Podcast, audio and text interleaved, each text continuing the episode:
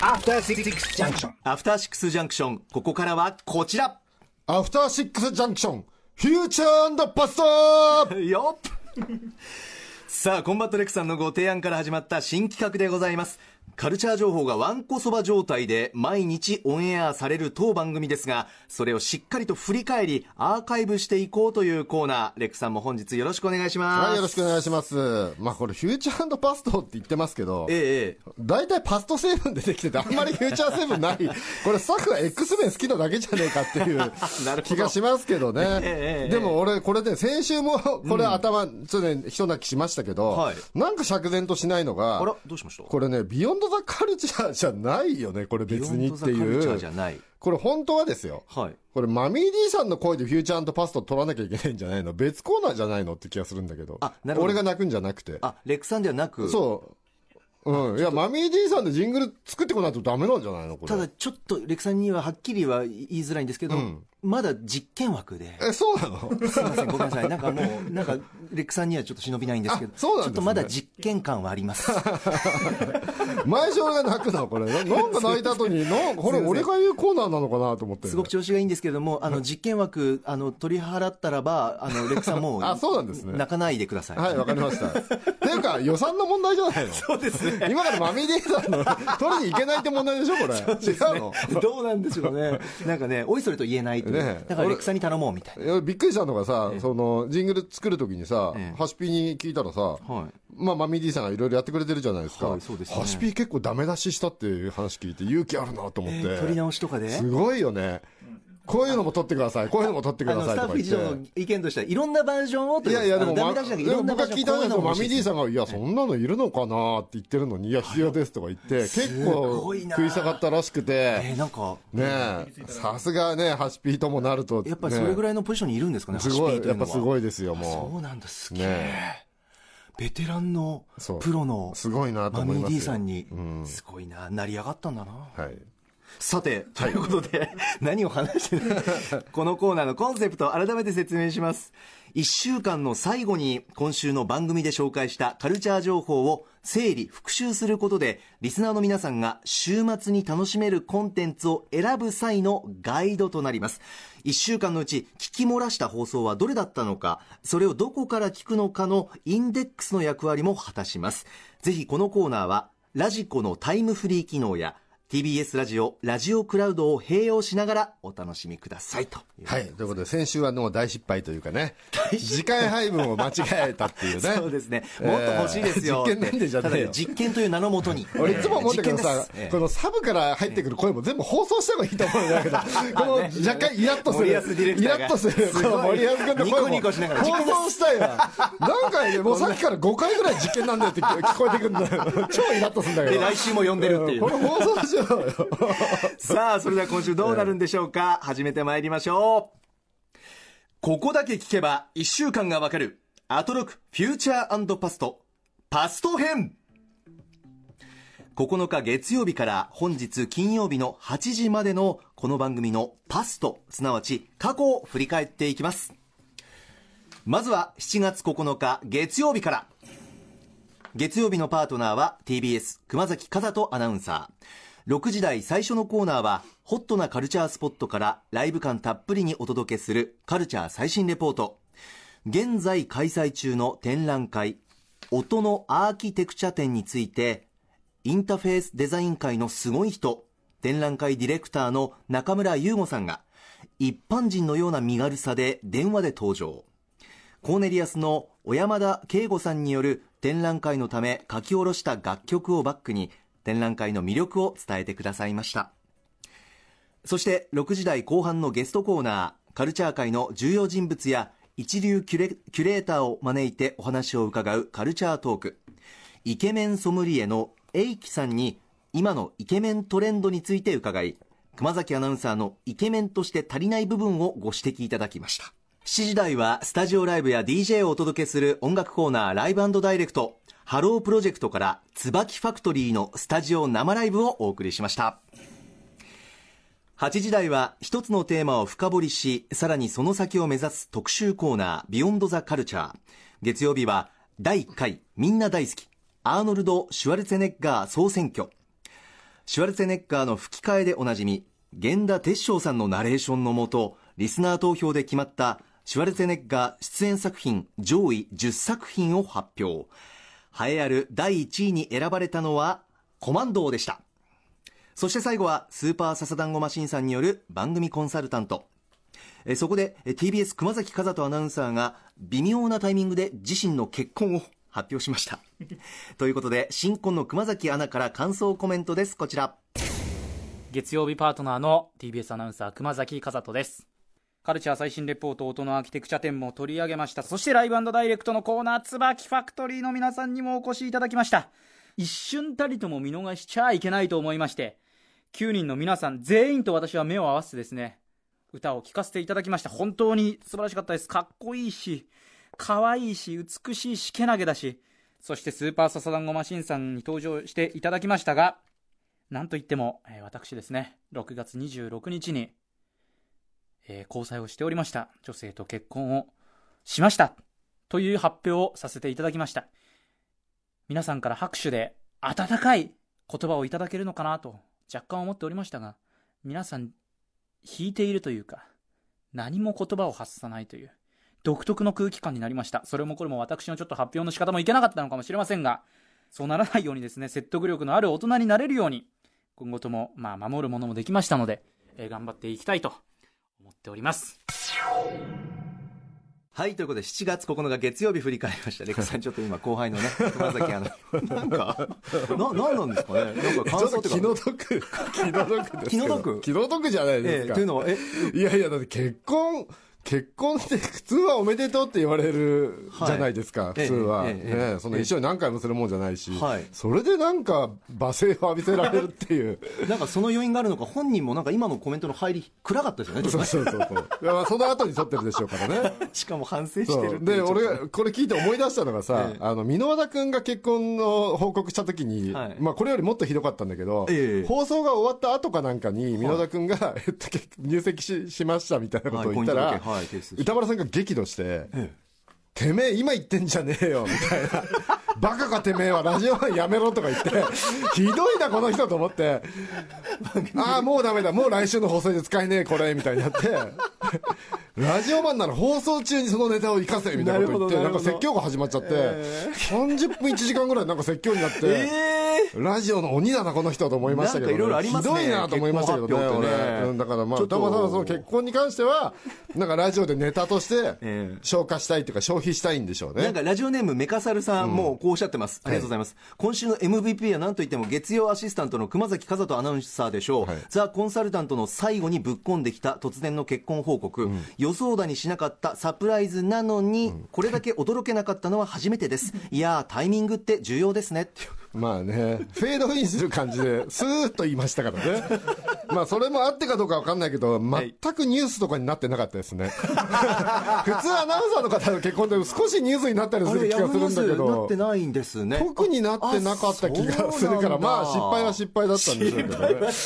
まあね。まずそれ振り返っていただきました。はい。で、えっとね、えね、結構形が戻り、戻ったっていうか、いいとこ取りになりましたね。あの、音楽に関しては、一番最初初回で実験でやった、はい、あの各曜日の中に入れた方がやっぱりね、ね。いいんじゃないかっていうところに戻り、はい、で2回目でやったアナウンサーの方自身が振り返るっていうのは2回目の方っていう、うん、いいとこ取りのね、形でやっていこうと、でちょっと私もちょっと新しいことやってみようということで。ええなんとメモを取ってきました。各曜日。あら聞いて。メモ聞きながらあと取りながら聞いて。ありがたい。いや僕なんかね、ええ、ラジオって手ぶらでやんなきゃ都市空間でやるものっていう変な思い込みがあって、うん、メモとか基本この10年1回も使ったことなかったんですけど。さんトップ5時代も確かにそんなそう。原稿もあんまり読まないからひどいんだけど、ええいやでもなんかねメモとか取った方がやっぱり整理できますね自分で。当たり前だけど。スマホにメモ。そうそう。あとメモ取ってればさあんまりラジオ考えなくてもいいじゃないですか、聞いてる時に終わるから、あこの方がいいやと、ちょっと思って、ちょっと実験的にね、はい、はい、でちょっと振り返ってみたいと思うんですが、お願いします。月曜日はまずびっくりしたのが、えー、カルチャー最新レポート、うん、現在開催中の展覧会、音のアーキテクチャ展、はい、ね、これが、あの、うん、中村優吾さんって、すごい大スターなんですよ。めちゃくちゃ偉い人なんですよ、その世界では。まあ、インターフェースデザイン会って書いてあるんですけど、うん、まあ、ウェブのデザインとかもされますし、映像のディレクションもされますし、うん、まあ、いろんなものをデザインされる方で、まあ、本当に偉い人で、はい、もうこれ、北斗の剣で言ったら聖帝サウザーとか、えー、そのクラスの人なんですよ。そこのポジション。そうなんですよ。そ、その人に対して、歌丸さんなんで来ないんですかって田舎芝居を、スタッフが強要してるの聞いて、俺、戦慄を覚えましたね。ここのスタッフどんだけずうずうしいんだと思って、で、また中村優子さんがいい人でやってくれちゃってるんですよ。えー、なんで来ないんですかっていうのを。えー、これびっくりしたな。だから、聖帝サウザーが、歌丸さん、なんで聖帝十字寮に来ないんですかって言ってるような。しかも敬語。そうそう。話で、いや、もうこれスタッフの厚かましさがすごいなと思いましたね。ね台本という名の正義で。もうびっくりしました。なるほど。いや、でも結構ハラハラした人多いと思いますよ、これ、リスナーの方でも。あ、そうですか。で、歌丸さんも途中で、あれ、中村さんって偉い人なんじゃないって途中で気づき出して、放送の途中で。えー、なんか、そ,、えー、その冷ややかも込みで聞いた、そう。聞きたいですね。これちょっと面白かったんで、あと、これ今ね、六六本木にまだやってるんですよね。はい。はい。音楽がね、えー、コーネリアスの小山田圭吾さんがやってたりとか。もう他のメンバーもそうそうたるメンツがやって、スーパースターが集まってるドリームチームがやってる展覧会なんですよ。はい、なんでこれ時間ある人はぜひね、ぜひ。行っていただけるといいと思います。はい。で、次が、椿ファクトリー生ライブ、うん、いやこれはやっぱり宇多丸さんとね、うん、ずっと当時ハロープロジェクトとか見てた身からするともう感慨深いなっていう感じですよ。囲まれてましたね、うん、宇多丸さん。だって昔って僕たち何もなくてもモーニング娘。の情報とかなんかちょっとでも入ると、はい連絡網が回って招集がかかるんですよ。なんかトップアップ時代に聞いた気がする。そうなんですよね。大変な情報が手に入ったとか言って。共有がもで、誰かが言うと全員で集まるんですよ。歌丸さんとか僕とか沖手ポルシェ君とかみんなで集まって、何何何ってなって、ある時歌丸さんから招集がかかって、全員で集合したら歌丸さんからすごい情報が手に入ったと。なんと六本木のサウナに、モーニング娘。のメンバーが来ていたっていう情報で、でも、普通に考えたらメンバーもサウナぐらい行くと思うんだけど。いや、でもすごいな。何？ってなって、誰？誰が来てたんだ？っていう話になって、ね、いや、全員はわからないんだけど、ナッチと安田圭ちゃんと、石川里香ちゃんが来ていたらしい。ドハマり世代です、僕も。うわ。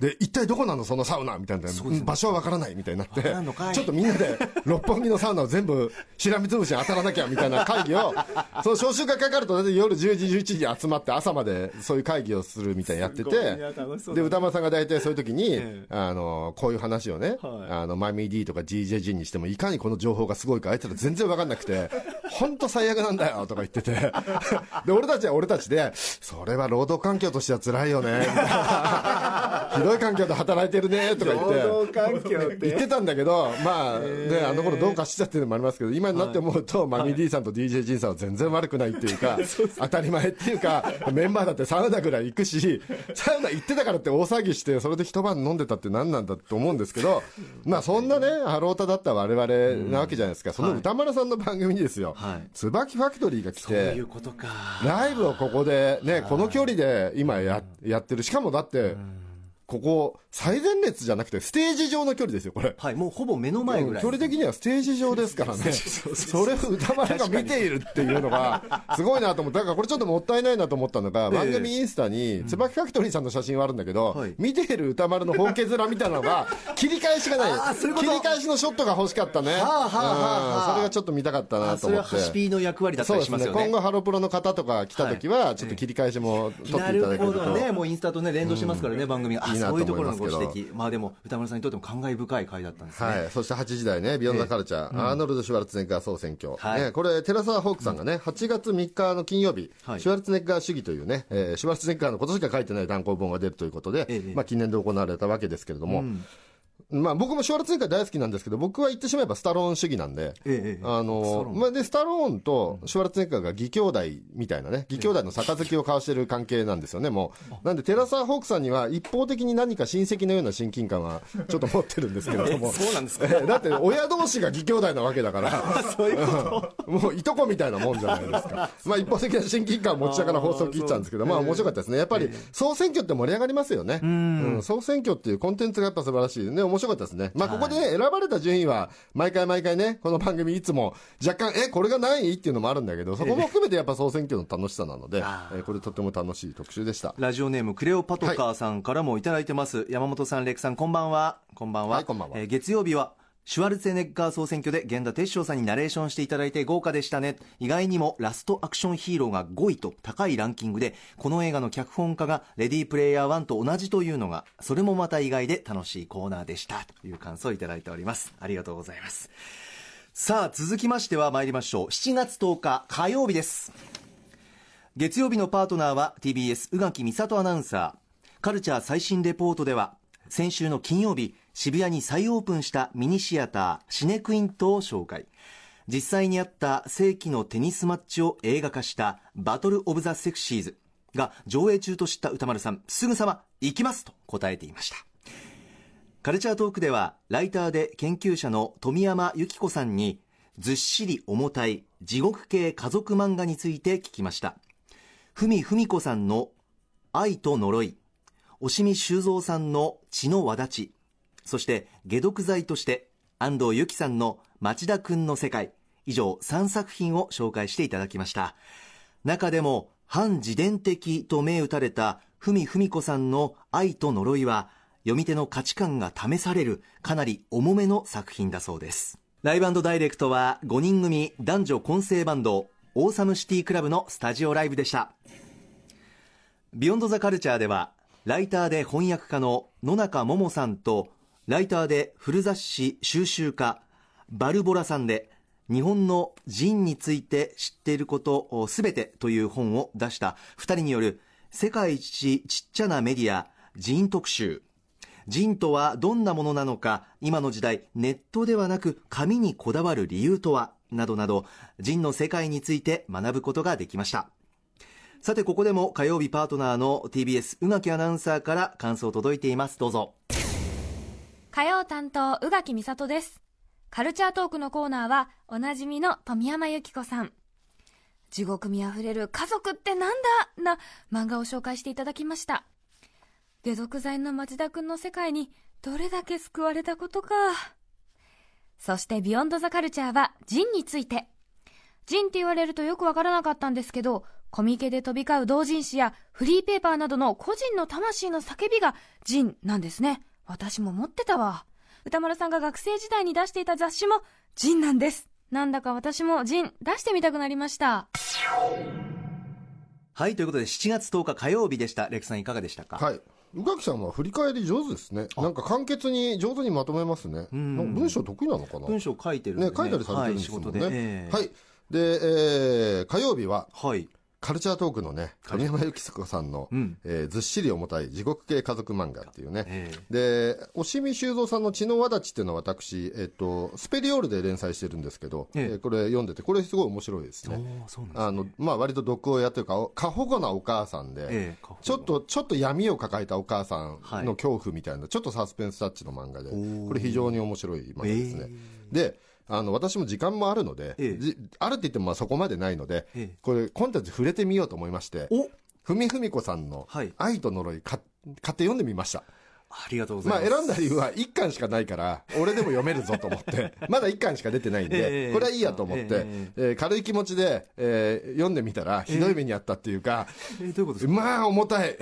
いやもうね、こんな重たい漫画あるんだっていう、ちょっとね、ちょっとこれね、コンディションのいい時じゃないと読んじゃいけない漫画ですね。そんなに夜中とかね、ちょっと疲れてる時に読んじゃったんで、えー、まあへこみましたね。はあ。まあ、とにかく、その、これ作者の反自伝ということなんですけど、はい、まあね、放送でも紹介されてましたけれども、ええ、まあ非常に辛い幼少期が描かれていまして、うん、えー、まあ親からの性的虐待とか、はい、性的じゃない方の虐待もあり、で、さらに、えー、お家が、怪しい信仰宗教に入っていたりとか、はい、学校もそういう学校だったりとか、はい、まあ、とにかくきつい環境での話で、うん、それその子主人公が思春期に入りっていう話で、うん、で、また社会情勢も暗い社会情勢で、あの、ちょうど90年代の後半で、あの、オウムの事件とか、はい、えー、神戸の、えー、榊原事件とか、まあそういうものとかと絡み合いながら進んでいく話で、まあね、とにかくね、ええ、重たい。重たい。でやっぱ優れた思春期漫画ってすごいのが、あの、全然僕こん、ここまで重たい思春期でもなかったのに、はい、あっという間に思春期に引き戻され、辛い気持ちを共感させちゃうっていうのが、やっぱりいい思春期ものって映画でも漫画でも大体そうですよね。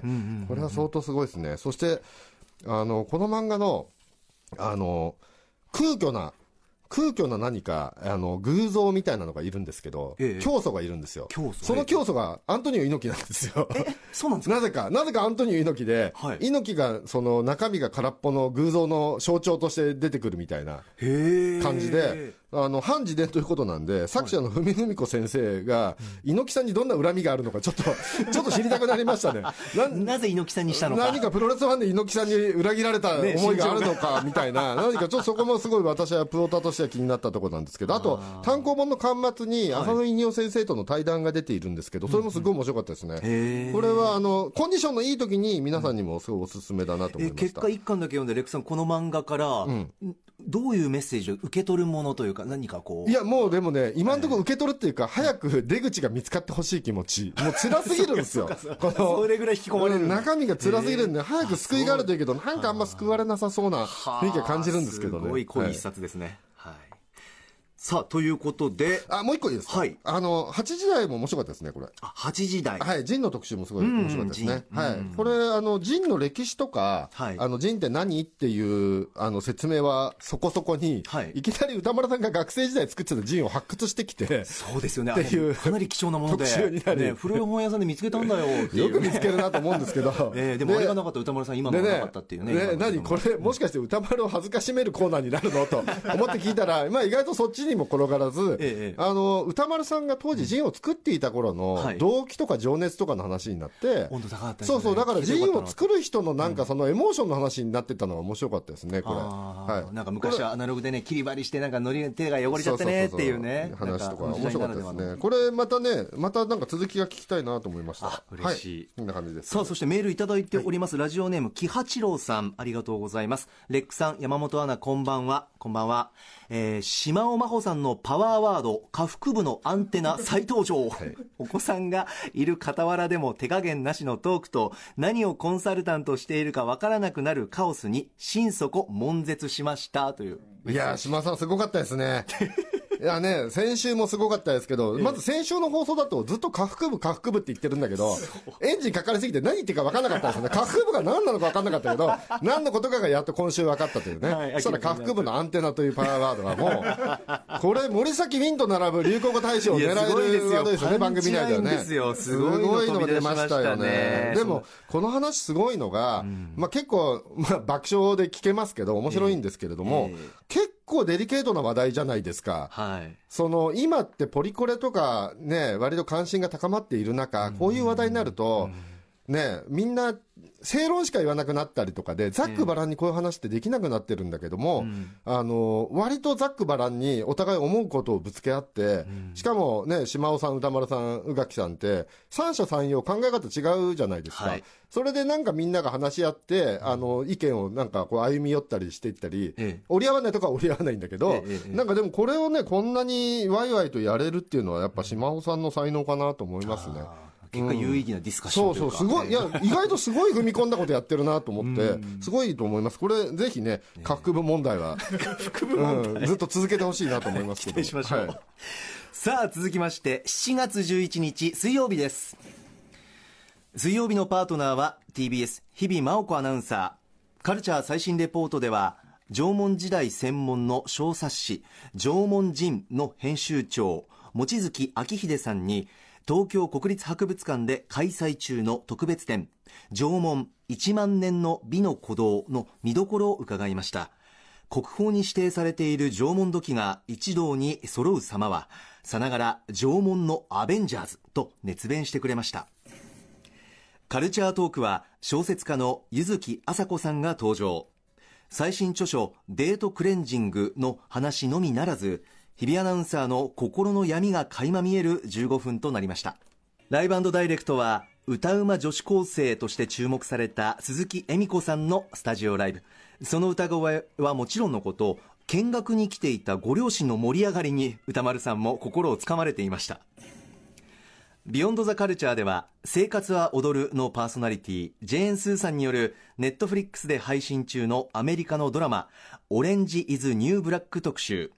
囚人服の衣装に身を包んだスーさんがハロウィンに向けてドラマのファンを増やすべくその魅力を圧巻のプレゼン力で語ってくれましたでは水曜日パートナー日比アナウンサーからの感想ですどうぞ水曜パートナーの日々真央子です。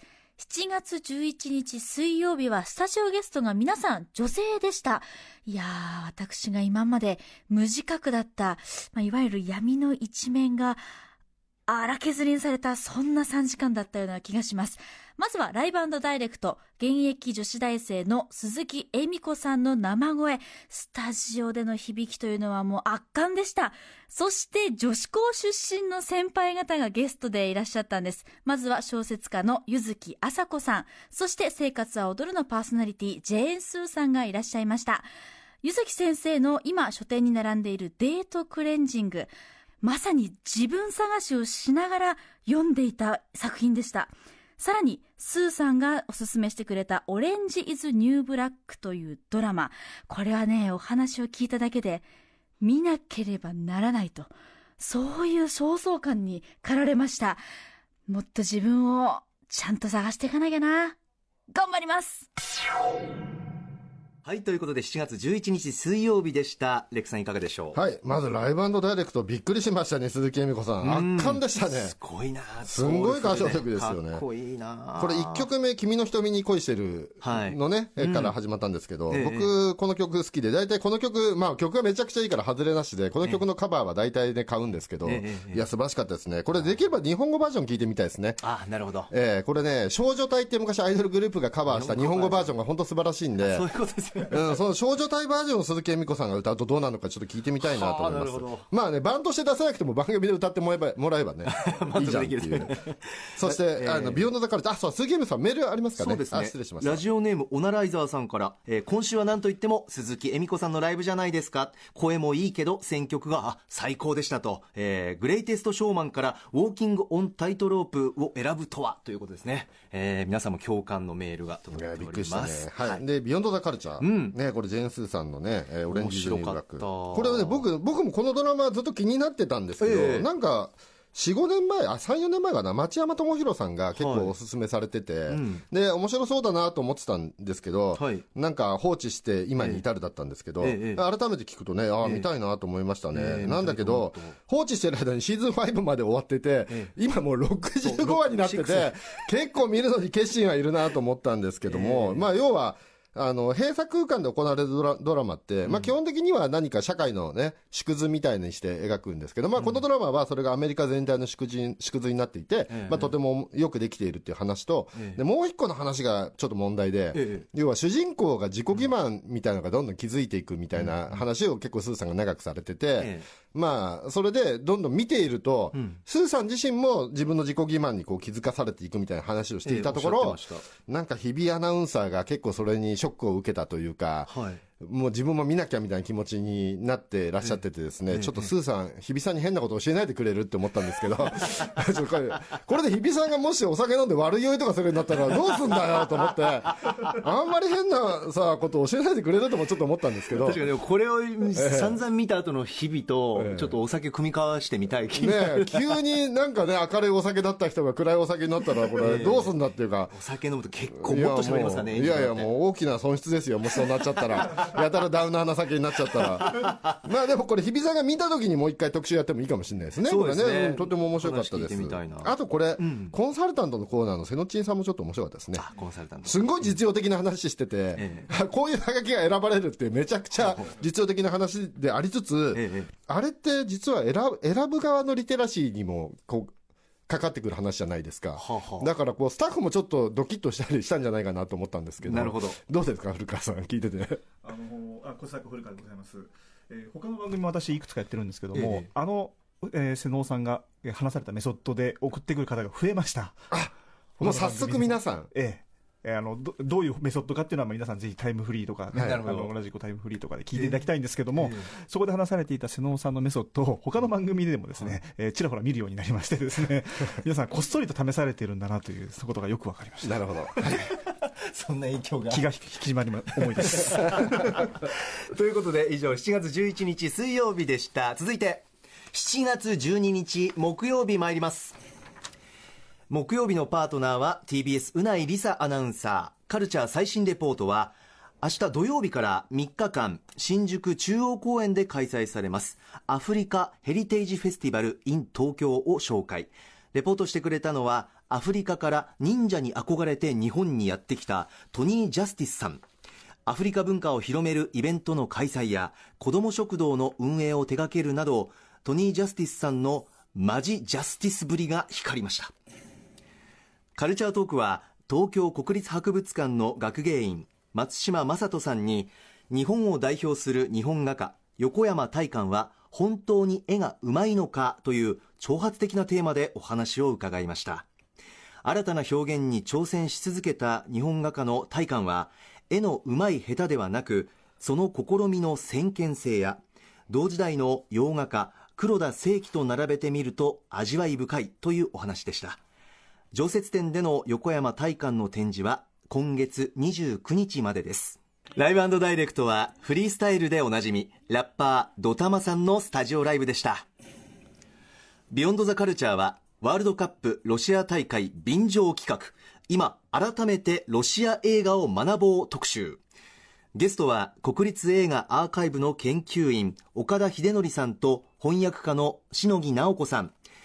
国立映画アーカイブでの開催中のロシア・ソビエト映画祭。上映作品を中心にロシア映画の歴史的変遷や初心者向け作品そして一歩踏み込んだ作品の見どころなどしっかりと伺いました。では木曜日パートナー TBS うないアナウンサーからの感想です。はい。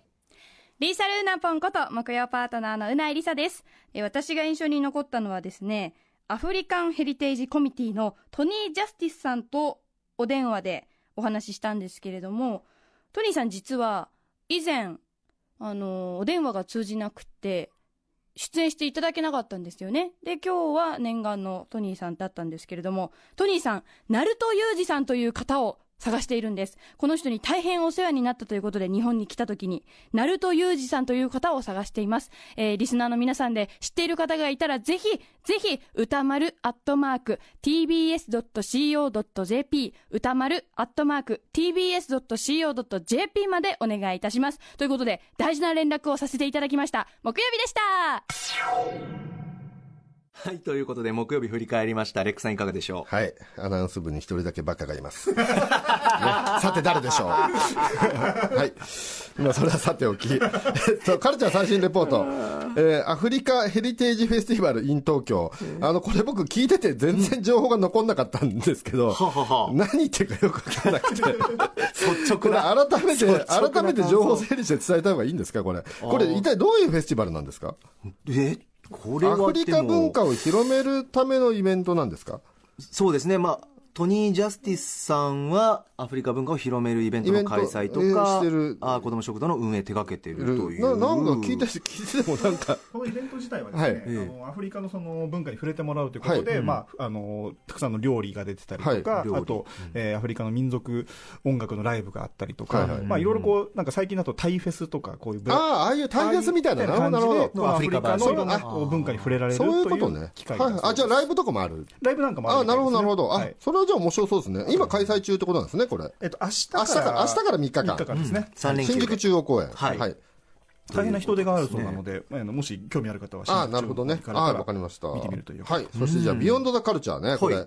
ロシア映画の特集だったんですけど、僕もね、割と、まあ、若い頃は割と真面目に、えー、映像の勉強とかした時期があったんですけども、はい、まあ、その頃にやっぱりね、エーゼンシュテインとかタルコフスキーとかは、まあ、一通り、なんか、まあ、教材として見るみたいなところがあるんですけども、えで、割と、割とでもちょっと硬いところに今寄ってる感じがしたんで、うん、僕見たいのが、あの、まあ、次回特集があったらぜひやっていただきたいんですけど、はい、あの、冷戦時代の、ソ連もきっと娯楽映画いっぱいあったはずだから、なんか、ソ連のなんかブルース・リーみたいな映画ないのかなとか、ソ連のあの007みたいな、KGB が主役で NATO を皆殺しにするみたいな スパイ映画とかあったらすげえ見たいんで、なんかそういうなんか娯楽映画とかあったらなんか教えてほしいなと思いながら聞いてましたね。ちょっとリクエストの気持ちが、はいはいはい、なんか我々知ってるのってあのとんでも SF 映画金座座ぐらいしか知らないじゃないですか。なんか他にももっとあるんじゃないかなと思って。なるほど。うん、なんかそれね、次回あったらぜひ知りたいなと思いました。はい。はい。さあ、ということで続きまして参りましょう。7月13日、本日金曜日です。金曜日のパートナーは私 TBS 山本貴明でございます。そしてカルチャー最新レポートでは映画ミッションインポッシブルの気分を味わえるスパイゲームイベント渋谷フォールアウトを紹介しました。さあそして6時台後半は歌丸さんの映画評論コーナームービーウォッチメン今夜評論した映画はハンソロスター・ウォーズ・ストーリー。そしてライブダイレクトはシンガーソングライターでジャズピアニスト大江千里さんのスタジオライブでした。そして今映像コレクターでビデオ考古学者のコンバットレクさんをお招きしまして今週のアフターシックスジャンクション振り返り企画をお届け中でございます。はい、まあ、本日は、うん、えー、まず最初カルチャー最新レポートでね、はい、えー、日比さんが渋谷で、えー、ミッションインポッシブルのなんかイベントにね参加していたということで。すごいなんか熱量だったそうですけどね、ね、今渋谷に行くと日比さんに会える可能性があるってことですよね、これね。もう今でも？あ今も？日比さんいやいや渋谷って多分飲んでると思いますよ。それレックさんの願いでも間違いなく飲んでると思いますけど飲みの場の日々をやっぱりレックさんはすごく認めてる気に入ってるから、あんな面白くないよ。酒飲んで。っていう、ね、ぜひぜひ見たい人は今から渋谷に行くといいと思いますけどねこれね。はい。ね、はい、いないですけどね。ライブダイライブダイレクト大江千里さんすごかったですねいやもう。このブロックがもう割と金曜日レジェンド率高いのかなっていうね。いや本当にそうですよ、ね、石川ひとみさんもありましたしね。ですよ。えー、大江千里さんのあのもうなんていうんですか、お話、もう情熱がすごいですし。まあね、気づいてきたキャリアを一回ゼロにして。そうなんですよ。ね、年齢でその途中ですごいよね。だからこそなんか、キーボードに向かう大江さんのこの一心不乱さが、ちょっともう写真で見ていただきたいんですけどね、あの、なんですか、インスタグラムの方でね、うん、もう、なんていうんですかね、もう、指先に全部集中してるみたいな、もうあのスタイル、ジャズピアノのスタイルがもう、もう、すごいビリビリきました。ね、そして申し訳なさがあるのが、えっと、一曲終わったらトークなんで、終わったらさささってこっちに、急いで大江さんが来なきゃいけない環境っていうのがちょっと申し訳なさが、忍びないですよね。こんな大物が急いで椅子に、ピアノから急いで椅子の方に移るっていうのは、なんかもうちょっとうまいやり方ないのかなこちら側が近づくべき、みたいな感じもちょっとしましたけど、あちょっと前後しますけどね、ハンソロ、ちょっと私まだ見てないんですけどね、うんはい、これ。ちょっと見られてない。ね、これどうなんですかね。アメリカの方ではね、ちょっといろいろろ言われててね。でね。でも意外と悪くなかったっていう人の意見なんかも聞くしちょっとこれ自分のね、スター・ウォーズだし見たいと思うんですけど、ね、まあでもそもそもの話でその、スピンオフやるときにハンソロでやっちゃうっていうとこがどうなんだっていうのが僕はまだ引っかかってて、やっぱガンダムってこれはやんないんですよ、うん、あのやるにしてもブライトさんがユニコーンガンダムユニコーンにちょっと出てくるだけとかそのねもうハンソロでやるって、シャアでスピンオフ作りますとか、もうアムロで作りますみたいな話で、なるほど。そのど真ん中のところは触れないようにするじゃないですか、はい、そこに触れてきちゃってるところはやっぱりちょっとね見るのが怖い感じありますけどね。なんかボバフェットとかだったらいいんですよ。端っこの人でスピンオフ作るのはいいんだけど ど真ん中で作るのって結構ね、結構まあ。ハードルが高くなってるどんなもんなんだってことになっちゃうしやっぱりそのメインの作品をいじるっていうのはやっぱりちょっとね、うん、なんかいろいろ釈然としないものを抱抱きがちじゃないですか、見た後に。まあ、いろんな人の理想像があるからね。えー、難しいところに踏み込んでるなと思いますけどね。はい。そうですね。はい。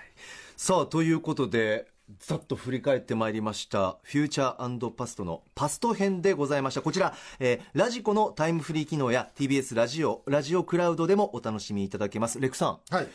パスト編、手応えいかがでしたでしょうか、今週。いや、でも、ちゃんと振り返るだけでも45分でも使い切っちゃうんですね。そうですね。ね今日ちょうど45分ぐらいで締めようかって、ワンブロック5分くらいで、ね、結構それなりに結構ジャストぐらいですね、はい、こうやって振り返るとね。なんかね、ペースいいかなというふうに思いますけれども、うん、はい、生、かしてみたいと思います。ちょっと形になってきたかもしれません。そうですね、はい、嬉しいです。さあ、この後はフューチャー編でございます。つまり来週1週間の予告お送りします。さあここからは来週7月16日から20日までのアフターシックスジャンクションその予定を一気にお知らせしようと思います。レクさん手伝ってください。はい。お願いします。なんか釈然としないとこの手伝うコーナー。さてまずは。はい。じゃあまずは16日月曜日。6時台後半のカルチャートークは電子ゲームや LSI ゲームに詳しい山崎勲さんが登場7時台前半はスカートの澤部渉さんが DJ として出演します、うん、8時台の特集は縄文を知らずして現代カルチャーを語るなかれ。縄文弱者略して情弱のための縄文入門特集。縄文人の編集長望月明秀さんにお話を伺います。続いて17日火曜日です。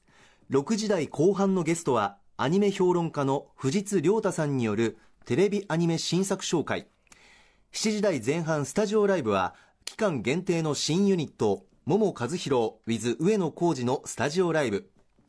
8時台の特集は2018年後半に要注目の最新文房具を全メディアぶっちぎりで紹介する特集。文房具トークユニット文具ジャムが登場です。18日水曜日6時台後半のゲストは歌丸さんが所属するライムスターが全員揃って登場。7時台前半はライムスターのスタジオライブ8時台特集は夏恒例夏の盆踊り特集音楽ライターの大石はじめさんに温度会温度会の動き、ね、そして今イケてる音頭ポップを紹介していただきます。19日木曜日6時台後半は音楽レーベルカクバリズム代表の角張渉さんがゲスト。7時台前半スタジオライブはバンドトゥイーディーズとアイドルグループ RYUTist によるスペシャルセッション。8時台特集は世界最大級の格闘ゲーム大会 EVO2018をスポーツ中継のように楽しむ観戦ガイド特集。ライターのはめこさんに格闘ゲーム観戦のポイントや楽しみ方を伺っていきます。そして20日金曜日は6時台後半は宇多丸さんの最新映画評。次回は Battle of the Sexes。これ楽しみですね、ね、7時台スタジオライブは女性デュオユニットのヤナワラバーさん、うん、そして特集コーナーは今週と同じく Beyond the Culture the Premium Friday Edition。1週間の番組を振り返るアトロク Future Past を、えー、私コンバットレックがお送りいたします。はい。ということで、はい、フューチャーの部分ですけれども、はい、短いっていうね、これは Future Past が言いたいだけのために、フューチャーが異常に短いっていう、ね、スマートなタイプ言いたいみたいな、はい、でも僕、ちょっと気になったこと言っていいですか、来 週、来週、ライムスター出てくるんでしょ、だって、水曜日。スタジオライブ。ね、で、6時台後半にライムスターが来て、スタジオライブやって、まあ、正味1時間ってこと？これ。7時台前、ん ?6 時台後半6時台後半からだから、1時間ぐらいいるってことなんですか？これはまた。ね、でも、ってことはこれ、ライムスターの扱いって、ね、あの、ゴスペラーズ以下みたいなことですよね。なんでゴスペラーズこんなフィーチャーしたのに、ライムスターこんなちょっとなんだっていう。あの、スケジュールとかです。スケジュールの問題。それは、おのおののスケジュールです。ということなんです何かいろんな諸事情があるってことなんですか、これ。もちろん言ってほしいですよ、皆さんに、なんか今言っちゃ言っちゃいけないこと言うな、みたいな顔されましたけど。大丈夫ですか？なんかサブから。あ、あ水曜日、水曜日、そう、日比さんがトム・クルーズのレッドカーペットね。そうだ。これは何？行くけどコメント取れないで帰ってくる模様もドキュメントものとして。可能性があるという。でも、それはそれで放送で聞けるんですよね。ねトム・クルーズに会えなかった日比さんっていうのも放送されるってことでいいんですよね。チャレンジを放送する。今、私は手を振っていますみたいな。みたいな。これ以上近寄れませんみたいなとか。あと SP とかに止められてる日比さんとかの実況が聞ける可能性があるってことですね。これ、これ楽しみですね。突撃隊だ。え、何？日比さんはそういう、何？レポーターとしてやっていくの？各曜日。結構外出てますもんね。それって、それって昔僕と山本さんがトップ5やった頃の通箱の役。出た。ツハコの役を日比さんがやってるみたいなこと。ってことは。贅沢だね。ちょっと勝手にどこ入ってほしい。違うんですよね。